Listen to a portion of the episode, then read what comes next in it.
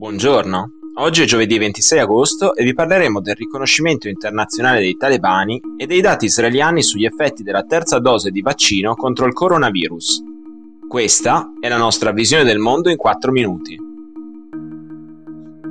Durante la riunione straordinaria del G7 di martedì 24 agosto, uno dei punti affrontati dai leader di Stati Uniti, Germania, Italia, Regno Unito, Francia, Canada e Giappone è stato l'approccio alla leadership dei talebani in Afghanistan, anche se i portavoci dei talebani hanno più volte rassicurato la comunità internazionale sulla loro volontà di creare un governo rappresentativo e inclusivo che tuteli i diritti umani e delle donne, in molti continuano a dubitare delle loro promesse. Nonostante la proclamata amnistia nazionale, infatti, i miliziani talebani hanno iniziato a cercare anche a Kabul chi negli ultimi vent'anni ha collaborato con le forze internazionali, come accaduto negli ultimi mesi in tutti i territori passati sotto il loro controllo. Per questo i leader del G7 tentennano nell'adottare un approccio comune. Il primo ministro britannico Boris Johnson ha proposto l'adozione di una serie di sanzioni economiche e di vincolare gli aiuti internazionali per l'Afghanistan all'azione del futuro governo del paese, una linea che riverbera anche quella degli Stati Uniti, che vorrebbero vincolare il possibile riconoscimento internazionale del governo dei talebani al rispetto dei diritti umani in Afghanistan nei prossimi anni. Molto diverso è l'approccio di Cina, Russia, Turchia e Iran, che hanno già avviato relazioni informali in un'ottica limitata ad accordi strategici o economici. Mentre la comunità internazionale cerca di trovare una linea condivisa sul cambio di leadership in Afghanistan, i talebani ieri hanno stabilito che soltanto gli stranieri potranno accedere all'aeroporto di Kabul per lasciare il paese. Una decisione che complica ancora di più le operazioni di evacuazione, dal 15 agosto più di 80.000 persone hanno preso un aereo per l'estero, mentre 6.000 militari statunitensi difendono il perimetro dell'aeroporto.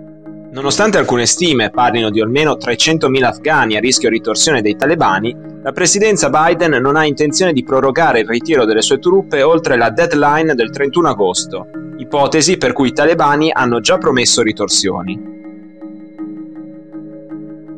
A maggio, le nazioni più ricche del mondo avevano già fornito almeno una dose di vaccino contro il Covid-19 a 50 cittadini su 100, mentre nei paesi a basso reddito meno di 2 persone su 100 avevano ricevuto una dose.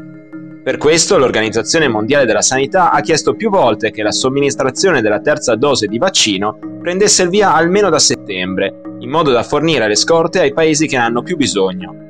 L'appello è stato del tutto ignorato dal primo ministro di Israele Naftali Bennett, che a luglio ha deciso il richiamo per tutti gli over 60 del paese.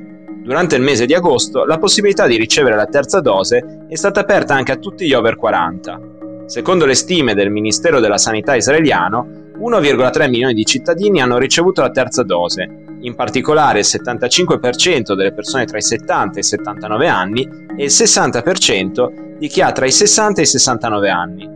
Il governo di Tel Aviv ha pubblicato domenica una serie di dati che confermano come la terza dose sia 10 volte più efficace nel prevenire l'infezione da coronavirus rispetto al solo ciclo di 2, mentre la protezione contro le forme gravi della malattia è dalle 5 alle 6 volte più potente. Questi numeri confermano i test dell'azienda sanitaria israeliana Maccabi. Una sua ricerca ha messo a confronto 150.000 persone che avevano ricevuto la terza dose con 675.000 che si erano fermate alla seconda. Nel primo gruppo i casi positivi sono stati appena 37, contro i 1000 del secondo.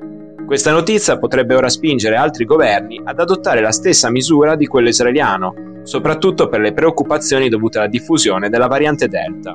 In Francia la terza dose è già consigliata per gli over 65 e i soggetti fragili, mentre Germania, Italia e Stati Uniti stanno valutando la possibilità di introdurla nelle prossime settimane.